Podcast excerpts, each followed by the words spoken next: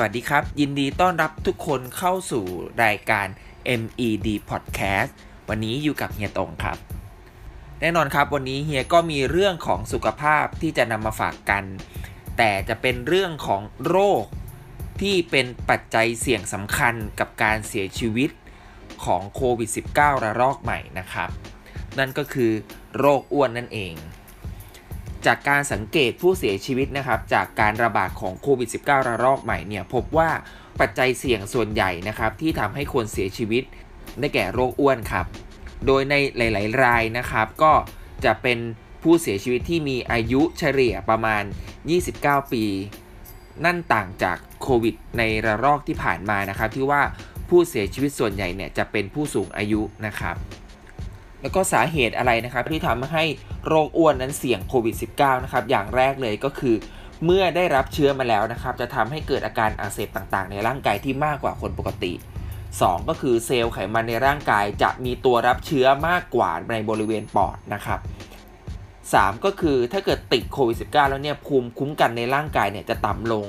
ส่งผลให้มีอาการรุนแรงขึ้นแล้วก็เสียชีวิตได้ง่ายขึ้น4นะครับมีดัชนีมวลกายที่สูงอาจจะทำให้การขยายตัวของปอดเนี่ยทำงานได้จำกัดแล้วก็มีอาการเสี่ยงต่อการติดเชื้อมากขึ้น5ก็คือถ้าเกิดคนที่เป็นโรคอ้วนเนี่ยต้องเข้าไปใน ICU ก็จะมีปัญหาในเรื่องของการใส่ท่อช่วยหายใจต่างๆข้อที่6ก็คือการทำเอ็กซเรย์ด้วยคอมพิวเตอร์เนี่ยจะทำได้ค่อนข้างจำกัดนะครับเพราะว่าผู้ป่วยเนี่ยมีน้ำหนักที่ค่อนข้างมากส่วนสาเหตุที่7ก็คือถ้ามีโรคอ้วนแล้วก็โรคเบาหวานประกอบคู่กันแล้วนะครับก็คือจะมีความเสี่ยงที่เพิ่มมากขึ้นไปอีก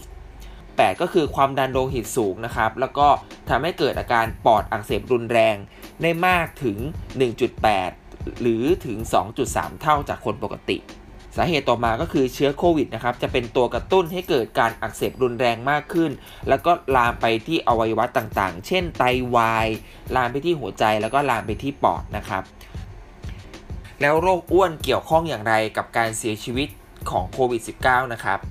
อย่างแรกเลยนะครับเราต้องรู้ก่อนว่าโรคอ้วนนั้นนะครับคืออะไรโรคอ้วนนะครับก็คือภาวะที่ร่างกายของเรามีการสะสมไขมันมากกว่าปกติจึงมีการสะสมพลังงานที่เหลืออยู่เอาไว้นะครับในรูปแบบของไขมันตามอวัยวะต่างๆแล้วก็จะเป็นสาเหตุที่ทำให้เรามีโรคเรื้อรังต่างๆนะครับโดยเฉพาะอย่างยิ่งเลยนะครับโรคเบาหวานโรคหลอดเลือดในสมองโรคไขมันในเลือดสูงเป็นต้นนะครับแล้วเราจะรู้ได้อย่างไรนะครับว่าเราเนี่ยเข้าข่ายว่าเราเป็นโรคอ้วนแล้วเครื่องมืออย่างหนึ่งครับที่ใช้วัดกันก็คือค่าดัชนีมวลกายหรือว่า BMI โดยการวัด BMI นะครับก็จะมีค่ามาตรฐานเลยคือวัดตั้งแต่ผู้ใหญ่อายุตั้งแต่20ปีขึ้นไปโดยวิธีการคำนวณก็คือเอาน้ำหนักตัวที่เป็นกิโลกรัมนะครับหารด้วยส่วนสูงที่เป็นเมตรนั้นยกกำลัง2สูตรนี้ใช้ได้ทั้งผู้หญิงแล้วก็ผู้ชายเลยนะครับสมมุติว่าเรามีน้ำหนักที่50กิโลกรัมมีส่วนสูงที่ 1.5 เมตรเราก็เอา50นะครับมาหารกับ 1.5 ยกกำลัง2นั่นจะได้เท่ากับประมาณ22นั่นหมายความว่าเรามีค่าดัชนีมวลกายอยู่ที่22โดยค่าดัชนีมวลกายที่ถือว่าเป็นเกณฑ์มาตรฐานนะครับก็คือต้องอยู่ในระดับ 18.5 ถึง 24.9 นะครับอันนี้ถือว่าอยู่ในเกณฑ์สุขภาพที่ดีแต่ถ้าเราต่ำกว่า 18.5 ถือว่าเรามีค่าน้ำหนักที่ต่ำกว่าเกณฑ์แล้วถ้าเรามีค่า BMI ที่มากกว่า25ขึ้นไปนะครับนั่นแสดงว่าเรามีน้ำหนักที่เกินค่านะครับแล้วก็เสี่ยงต่อการเป็นโรคอ้วนแล้วก็เสี่ยงต่อการมีปัญหาด้านสุขภาพต่างๆที่จะตามมาแล้วก็อีกหนึ่งเครื่องมือนะครับที่ว่าจะวัดว่าเราเนี่ยเข้าข่ายของการเป็นโรคอ้วนหรือยังนะครับก็คือการวัดเส้นรอบเอวนะครับหรือว่าเส้นรอบพุงของเราโดยที่ผู้ชายนะครับต้องมีเส้นรอบเอวที่ไม่เกิน90เซนติเมตรส่วนผู้หญิงนะครับต้องไม่เกิน80เซนติเมตรถ้าเกิดเราเกินค่านี้ถือว่าเราค่อนข้างมีความเสี่ยงต่อการเป็นโรคอ้วนนะครับ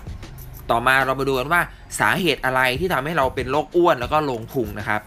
ส่วนใหญ่เลยก็คือจะเกิดมาจากการกินอาหารที่เกินความต้องการของร่างกายทำให้เกิดการสะสมไขมันในส่วนต่างๆนะครับโดยที่สาเหตุเนี่ยอาจจะยังไม่แน่ชัดมากแต่ว่ามีปัจจัยหลายๆอย่างร่วมอยู่ด้วยนะครับอย่างแรกเลยก็คือร่างกายของเรามีภาวะต้านอินซูลินนะครับซึ่งเกิดมาจากการที่เรากินแป้ง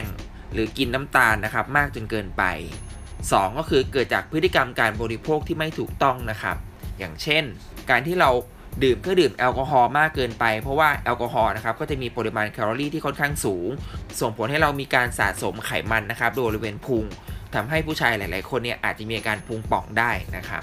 3นะครับก็คือเกิดมาจากกรรมพันธุ์นะครับ4ก็คือภาวะโรคต่อมไรท่อทำงานผิดปกติแล้วก็มีภาวะฮอร์โมนที่ทำงานผิดปกติด้วยนะครับ5ก็คือไม่ออกกำลังกายหรือว่าออกกำลังกายน้อยเกินไปโดยการออกกำลังกายที่ดีนะครับเฉลี่ยก็คือ1สัปดาห์เนี่ยควรออกกำลังกายอย่างน้อย 3-5 ครั้งต่อสัปดาห์แล้วก็ใน1ครั้งนะครับต้องใช้เวลาอย่างน้อยประมาณ30นาทีส่วนสาเหตุที่6ก็คือโรคเบาหวานข้อที่7ก็คือความเครียดหลายๆครั้งที่เรามีความเครียดนะครับเราก็จะกินมากกว่าปกติแล้วก็บางทีนะครับที่เรากินเราก็อาจจะเล่นโทรศัพท์ไปด้วยทำงานไปด้วยดูโทรทัศน์ไปด้วยอาการเหล่านี้นะครับก็จะส่งผลทำให้เรากินมากขึ้นกว่าปกติด้วยเช่นกันครับดังนั้นนะครับเราควรที่จะปรับเปลี่ยนพฤติกรรมในการใช้ชีวิตในแต่ละวันของเรานะครับโดยเฉพาะเรื่องของการกินแล้วก็การออกกำลังกาย